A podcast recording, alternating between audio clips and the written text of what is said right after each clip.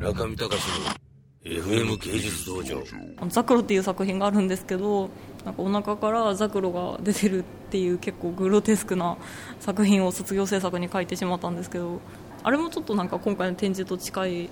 コンセプトですね。アホやったんかな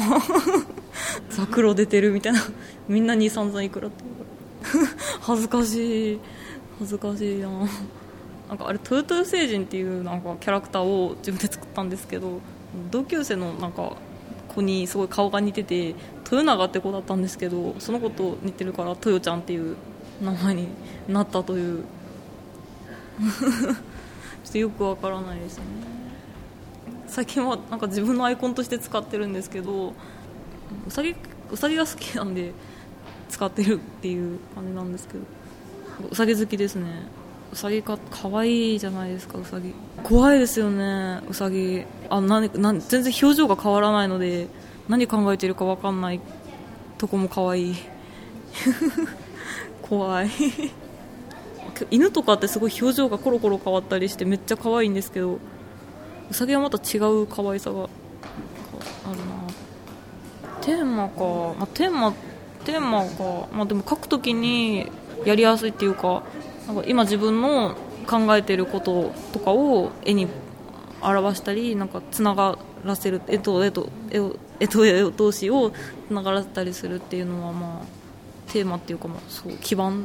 て感じ。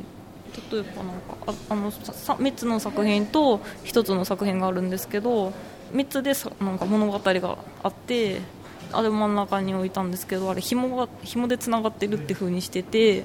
川と森をつなげてるっていうか、そういう役割の絵とか、なんか展示するってか展示が好きって感じがしますね。なんかなんだろう、なんか展示として考えてるかもしれないですね。考えてるよくわかんないけど、で無意識にわーって書いて、あ、つながってるなって感じたりとかもあるし、意図的に書いたりもするとか、感覚いろんな感覚があって、これはこうした方が表現しやすいとか、そういうものでわーって変わるので、これはもうとりあえずライブペインティングをしてほしいってことだったので、パッて見たときに目にわって入ってくるっていうか、あの構図でなんか入ってく る, くるっていうのは、なんかこれかなみたいな感じで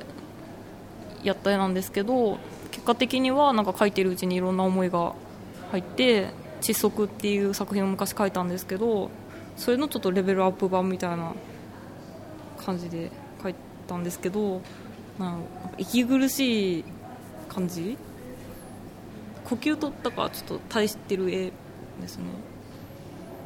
あのあれはなんか結構あの絵を描いてる時に今日ホームシックになってて、ホームシックちょっとまあ暗い気持ちになってて、なんか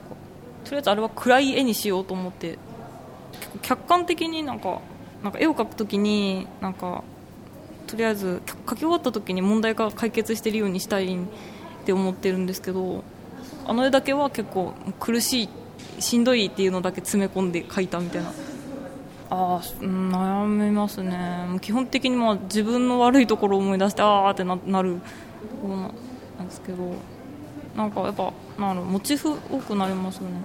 ね, ね, ねネタって言ったらあれですけど、なんか描きたいことが多くなるっていうか、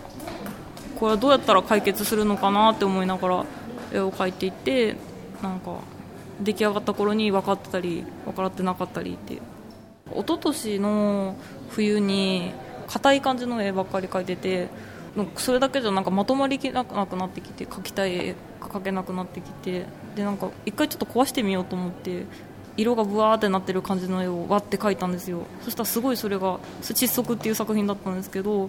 すごいなんかしっくりきて、そこからなんかどんどん色とか挑戦していって、まあ、ザクロができたりってしていきました。ああ、ドガとか結構モネとかも普 通, 普通に好きですね。あ、そうです。クリムトとか画集も持ってるし、すごく好きですね。作品も見たことあって、うん、あ、なんか普通になんかすごい少女漫画とか、なんか普通になんか女の子が出てくるモチーフのなんかものに触れたり、なんかクリムトとかもなんかすごい女の人モチーフにしてるし、普通になんかモチーフとして美しいというか綺麗だなって思うのと、モチーフが男の子だったら絶対多分できないと思うんですよ。こういうなんか自分の感覚を入れるっていうことは